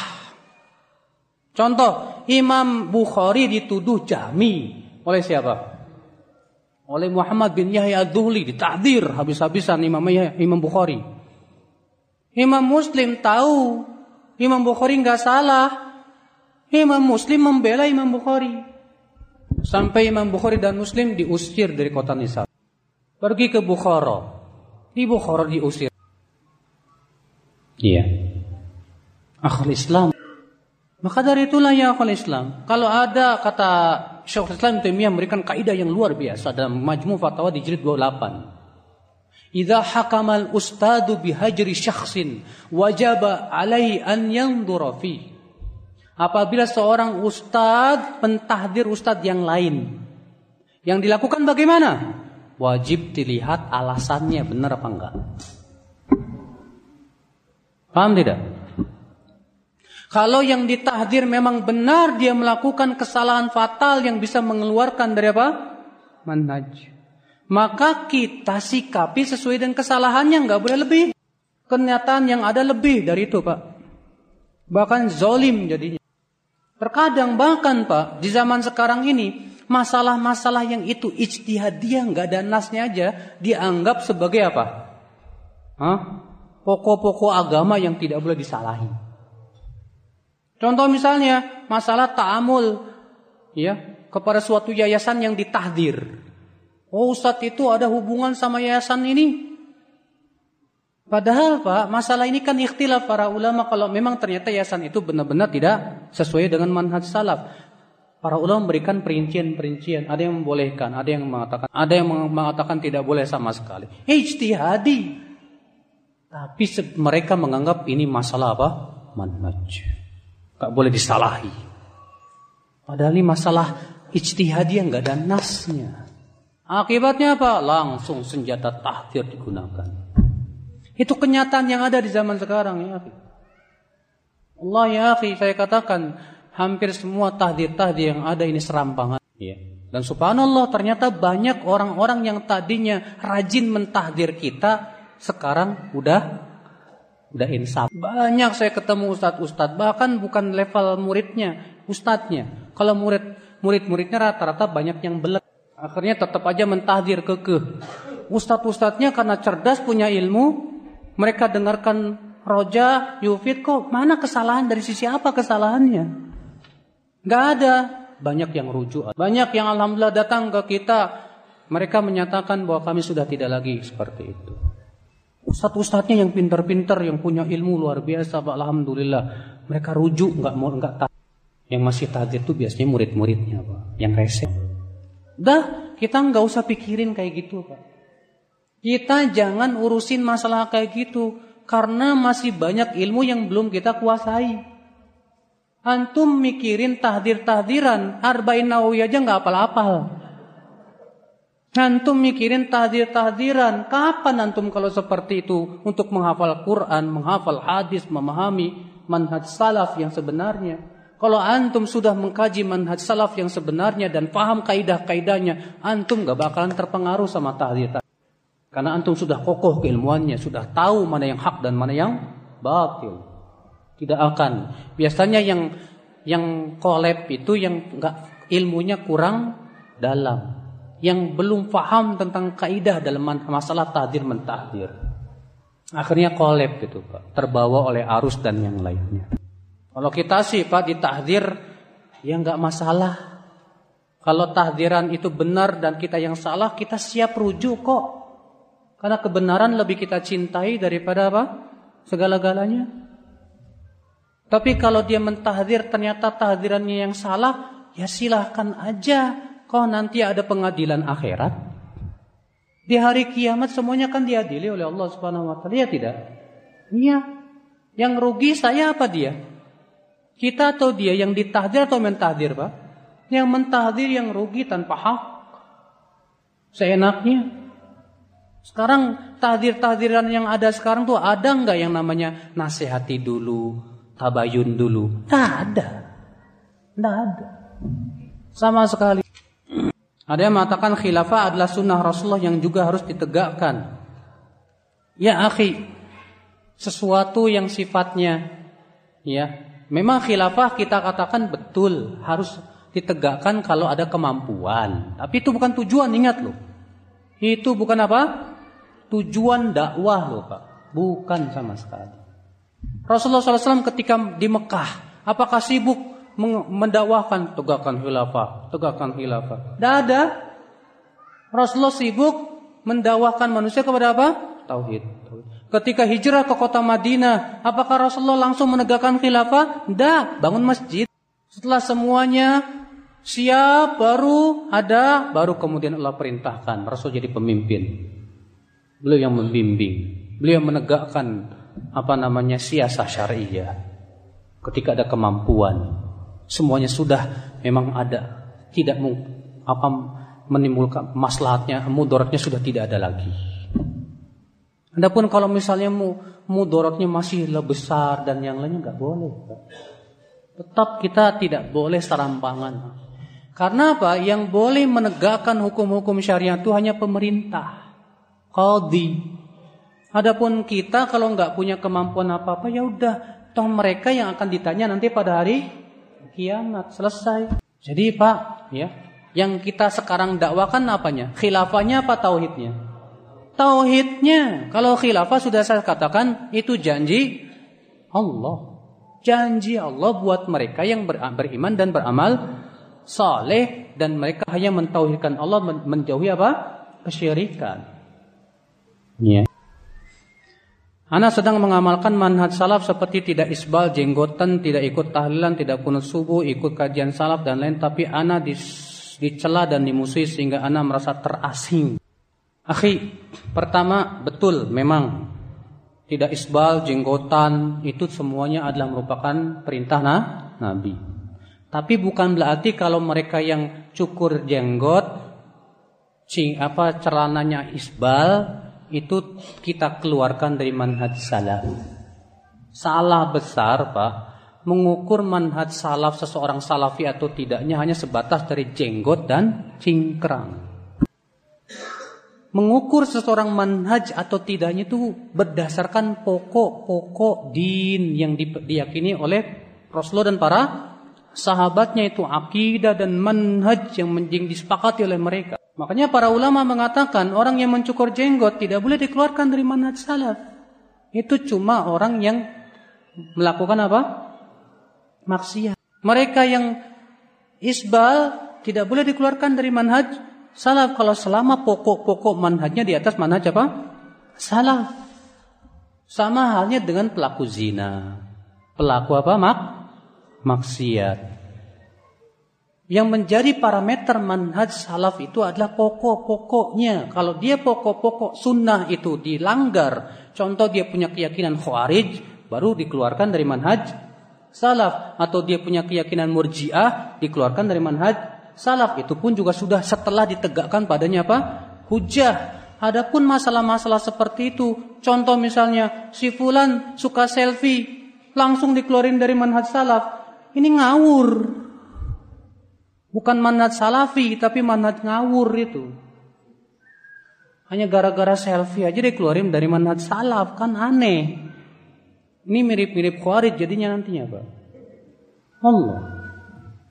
Kenapa? Karena masalahnya saking nggak pahamnya tentang hakikat kapan disebut ahlu sunnah atau di atas manhaj salaf, kapan dikeluarkan dari manhaj salaf. Itu semua ada kaidah-kaidahnya ya, akhi. Nggak seenaknya. Banyak teman-teman ngelihat yang cukur jenggot kayak ngelihat setan, Pak. Oh, ini bukan salafi nih katanya. Tadi dulu ya. Anda harus tahu parameter kapan seseorang disebut manhaj salaf kapan tidak disebut apa? Manhaj salaf. Jangan serampangan. Iya. Contoh tidak kunut subuh. Antum menganggap orang yang kunut subuh, yang kunut subuh bukan salafi? Salah besar. Berarti menurut antum Imam Syafi'i enggak sih enggak salafi dong. Sementara Imam Syafi'i mengatakan kunut subuh hukumnya apa? Sunnah. Ini ikhtilaf para ulama. Apakah kun subuh sunnah atau tidak? Jumhur ulama ini bertempat Imam Malik, Imam Ahmad, Imam Abu Hanifah mengatakan tidak disyariatkan. Imam Syafi'i mengatakan sunnah. Kenapa mereka berbeda pendapat? Gara-gara perawi hadis. Ada hadis menyebutkan Rasulullah senantiasa kunut subuh sampai meninggal dunia. Imam yang tiga mengatakan hadis ini lemah. Karena dalam perawinya ada Abu Ja'far Ar-Razi, Isa bin Mahan. Nah Isa bin Mahan ini diperselisihkan oleh para ulama apakah dia thiqah diterima hadisnya atau tidak. Banyak yang mengatakan, eh, sebagian ulama mengatakan dia bisa diterima hadisnya. Seperti Al-Fallas, Seperti Yahya bin Ma'in dalam sebuah riwayat. Termasuk Imam Syafi'i. Mensahihkan hadisnya. Atas dasar itu Imam Syafi'i mengatakan kunut subuh apa? Sunnah. Sementara imam yang tiga mengatakan Isa bin Mahan doif tapi doifnya ringan. Karena dia buruk hafalannya. Tidak bukan doif yang berat. Sehingga imam yang tiga ini terjadi perselisihan di antara mereka. Apakah sebatas tidak disyariatkan atau sampai kepada derajat bid'ah? Imam Abu Hanifah mengatakan apa? Bid'ah. Imam Ahmad dan Imam Malik serta para ahli hadis belum sampai kepada bid'ah. Sehingga terjadi ikhtilaf di antara mereka. Kalau kita sholat di belakang Imam Syafi'i, ikut kunut apa enggak? Kebanyakan mereka mengatakan tetap ikut kunut. Dan itu yang dirajikan oleh banyak para ulama besar di zaman ini. Syekh bin Baz, Syekh Uthaymin, Syekh Fauzan, termasuk Syekh Albani rahimahullah. Mereka mengatakan tetap ikut kunut. Akhwan Islam azan ya Allah. Jadi pahami betul antum ya pahami mana yang ini bisa disebut manhaj salaf dengan yang sifatnya ijtihadiyah. Jangan sampai gara-gara masalah ijtihadiyah antum keluarkan dari manhaj salaf. Salah besar antum. Benar, sebab perpecahan tuh Pak menganggap masalah ijtihadi sebagai masalah apa? Pokok yang tidak boleh disalahi. Ini sebab terbesar terjadinya perselisihan di kalangan kaum ya, ahlus sunnah wal jamaah salafiyin.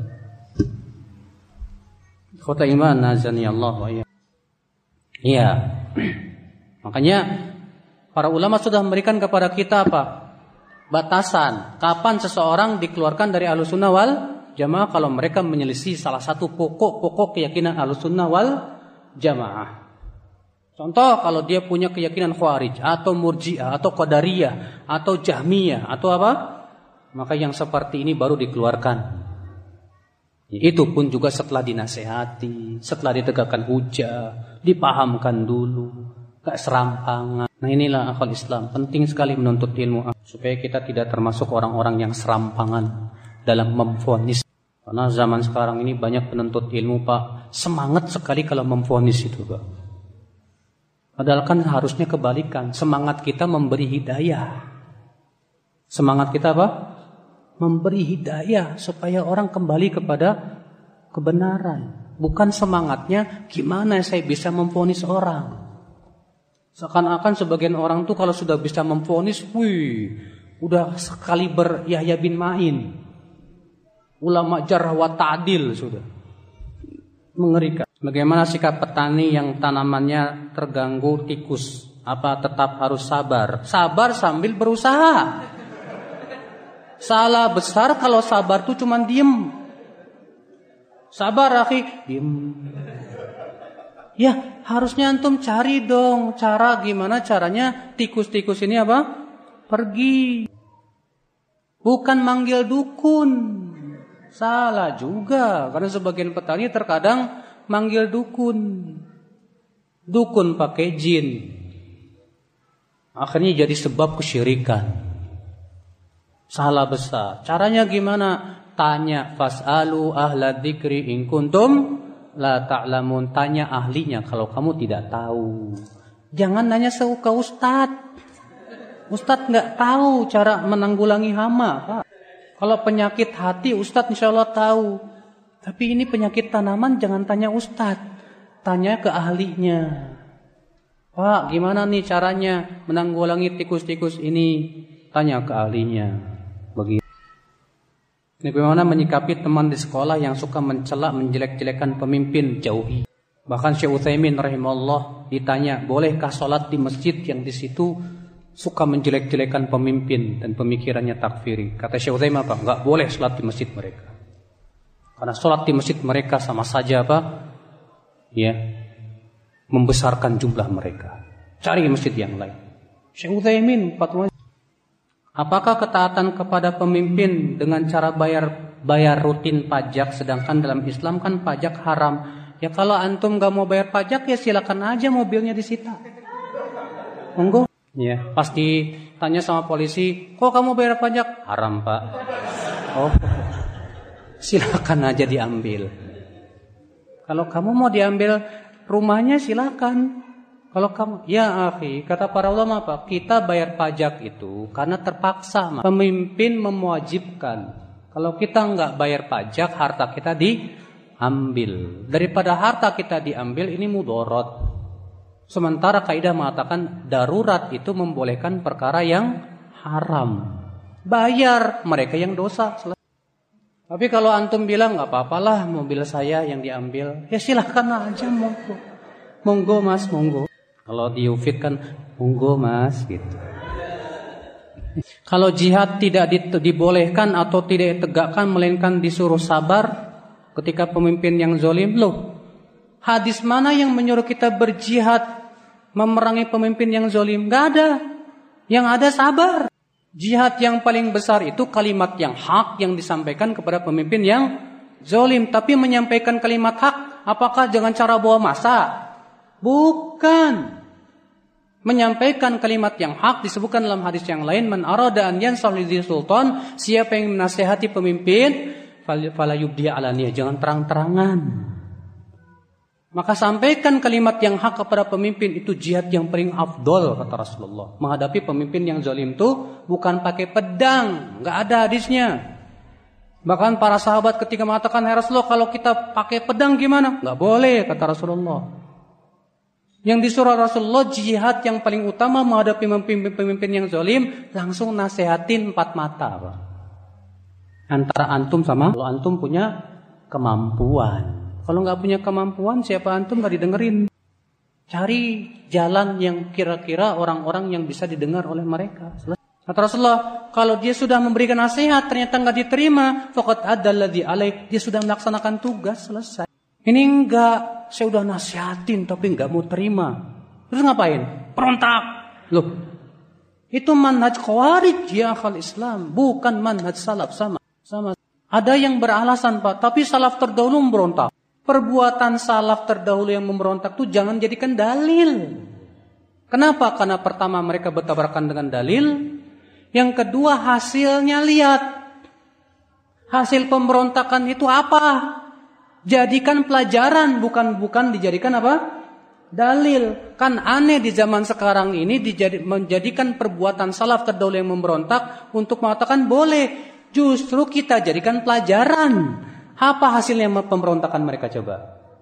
Apakah menegakkan agama? Tidak. Memperbaiki dunia? Tidak. Yang ada mudarat yang lebih besar? Tidak. Ya. Makanya Ibnu Hajar mengatakan apa?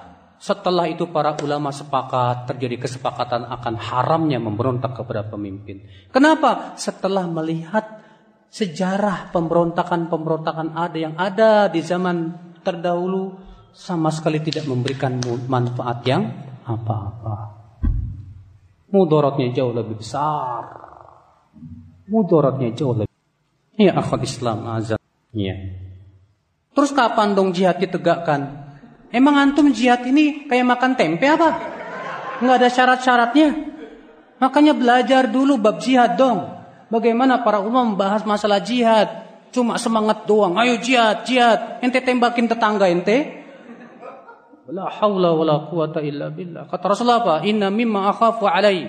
Di antara yang paling aku khawatirkan adalah rajulun seorang laki-laki qad 'allamahu Allahul Qur'an. Diajarkan oleh oleh Allah apa? Al-Qur'an. Tapi apa yang terjadi? Dia menghunuskan pedangnya ke tetangga-tetangganya dan menuduh tetangganya dengan kesyirikan. Kata para sahabat hai Rasulullah, mana yang lebih berhak untuk dikatakan kesyirikan? Apakah yang menuduh atau yang dituduh? Kata Rasulullah, yang menuduh lebih berhak kepada. Rasulullah khawatir ada orang-orang seperti itu, Pak. Yang sangat mudah meng, apa, menghunuskan pedang-pedang mereka kepada kaum muslimin. Yang mereka ternyata masih sholat. Ya subhanallah.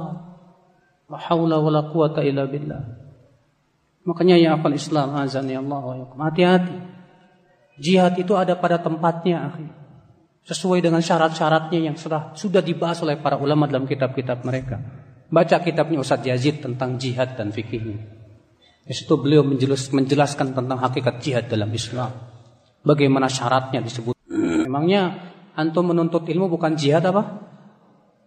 Emangnya menyampaikan ilmu dan mendakwakan ilmu bukan jihad apa? Allah menamai jihad dengan ilmu itu jihad besar loh Pak. Allah berfirman dalam surat Al-Furqan, "Fala tuti'il kafirina wajahidhum bi jihadan kabira." Jangan kamu taati orang kafir itu dan jihadi mereka dengan Al-Qur'an dengan jihad yang besar. Ini ayat turun sebelum jihad dengan pedang disyariatkan. Ini ayat Makkiyah. Allah menyuruh Rasulullah menjihadi orang musyrikin dengan Al-Quran. Itu berdakwah. Lalu Allah mensifat, menyifati dakwah dengan Al-Quran dengan ilmu sebagai jihad yang besar. Makanya Abu Dada berkata, siapa yang mengatakan menuntut ilmu bukan jihad, otaknya ada sesuatu. Ya. Betul ya akal Islam. Kita sekarang ini kata para ulama, jihad kita yang terbesar menuntut ilmu dan menyampaikan apa? Ilmu itu dulu. Makanya Ibnu Qayyim berkata apa? Wal jihadu bil hujjati wal burhan muqaddamun al jihad bis sayfi was sinan. Jihad dengan ilmu dan keterangan lebih didahulukan daripada jihad dengan pedang dan panah. Itu dulu jihad, ilmu dulu, Pak, pahami dulu tentang hakikat jihad. Nah, ini akal Islam azan. Bagaimana dengan pelaku dosa syirik? Bisakah pelaku dosa syirik diterima ampunannya oleh Allah Subhanahu wa taala? Kalau dia wafat dalam keadaan dia syirik, Allah mengatakan apa? Allah tidak mengampuni dosa. Adapun kalau dia misalnya belum sampai kepada dia keterangan, belum sampai apa? Kepada dia keterangan, tidak tahu kalau itu syirik, dia wafat di atas seperti itu, yang rajih, yang sahih, dari pendapat para ulama, dia termasuk orang-orang yang akan diuji lagi pada hari kiamat nanti. Sebagian disebutkan dalam hadis Abu Daud arba'atun yudli bihujjati yaumal qiyamah. Ada empat orang yang akan mengemukakan alasannya pada hari kiamat. Yang pertama siapa? Orang yang buta dan tuli. Yang kedua siapa? Orang yang tua renta dan pikun. Yang ketiga siapa? Orang yang idiot. Yang keempat siapa? Orang yang wafat di atas fatroh. Orang yang wafat di atas apa? Orang yang tuli dan buta berkata, Ya Rob Islam datang kepada saya, sementara saya tidak bisa melihat, tidak bisa mendengar. Orang yang tua dan pikun berkata, Ya Allah, Islam datang kepada saya, sementara saya tidak faham apa-apa. Orang yang idiot berkata, Ya Rob, Islam datang kepada saya, sementara anak-anak kecil saja melempari saya dengan tai. Orang yang wafat di atas fatrah berkata, Ya Rob, belum datang kepadaku rasulmu. Maka Allah pun kemudian menguji empat orang ini. Allah kemudian menyuruh malaikat menghidupkan api. Lalu Allah mengambil perjanjian dari empat orang ini untuk menaati Allah. Lalu mereka pun memberikan janji untuk taat kepada Allah. Lalu Allah menyuruh masuk ke neraka. Masuk kalian ke api. Siapa yang taat maka Allah masukkan ke surga. Siapa yang tidak taat, Allah seret ke dalam api neraka. Tapi apakah mereka kekal atau tidak? Hanya Allah yang maha. Kita tidak tahu. Itu urusan Allah subhanahu wa ta'ala, bukan urusan Ya. Bagaimana kita mentauhidkan Allah sementara kita tinggal di lingkungan yang banyak syiriknya? Hijrah, pergi menuntut ilmu tentang tahu tauhid. Setelah paham betul tentang tauhid, pulang ke kampung dakwahkan orang ke ke mana? Tauhid. Bagaimana etika adab duduk di majlis ilmu? Ini di, sudah dibahas oleh para ulama. Seperti Ibnu Jamaah membahas tentang masalah itu. Dan banyak lagi ulama membahas masalah itu. Di antaranya perhatikan baik-baik. Para sahabat itu kalau berada di majlis Rasulullah itu sebutkan apa? Kata Anas bin Malik, "Ka'anna ala ru'usina tayr." Seakan-akan di kepala kami ini ada apa? burung. Burung itu hinggap kalau antum apa? Apa? Tenang dan diam. Kayak kayu gitu. Tapi kalau antumnya celingak, celinguk, burung nggak bakalan hinggap. Kalau bisa ngaji itu bawa catat faedahnya. Alhamdulillah. Itu yang bagus. Makanya disebutkan dalam asar qaidul ilma bil kitabah. Ikat ilmu itu dengan apa? Tulisan. Bagaimana cara berbakti kepada orang tua yang masih hidup? Karena banyak ayat-ayatnya alhamdulillah. Ya. Wabil walidaini ihsana dan hendaklah berbuat baik kepada kedua orang tua. Lihat Allah mengatakan berbuat baik kepada orang tua. Sebatas tidak menyakiti hatinya tidak sampai kita berbuat baik. Berbuat baik dengan apa? Dengan sikap kita, perbuatan kita, bantuan kita, pikiran. Allah juga berfirman, "Waqfid lahuma janahal minar rahmah." Rendahkan ya sayap-sayap ketawaduanmu karena kasih sayang. Artinya kita tawadu sama orang tua. Jangan karena antum punya kedudukan tinggi, orang tua antum tengking. Antum orang sama orang tua antum hinakan. Padahal kan yang capek dulu antum supaya berhasil siapa? Orang tua. Setelah Allah subhanahu wa ta'ala tentunya. Lalu setelah kamu berhasil, kamu remehkan orang tuamu, haram alaik. Tawadu sama orang tua. Allah berfirman, wala taqul lahuma uff. Jangan ucapan uff, cis. Kata-kata yang enggak yang enggak enak. Ah, ya kan Ustadz yang enggak boleh cuman uff aja. Kalau gampar boleh dong. Ini pemahaman salah. Akhul Islam. Allah berfirman, "Wala tanharhuma." Jangan tengking mereka, jangan hardik mereka. Ya, orang tua ini, Pak. Kalau ti, sampai tidak memasukkan kita ke surga, celaka kita. Rasulullah syaqi ya abdun dan murid Imam Ahmad begitu. Celaka seorang hamba.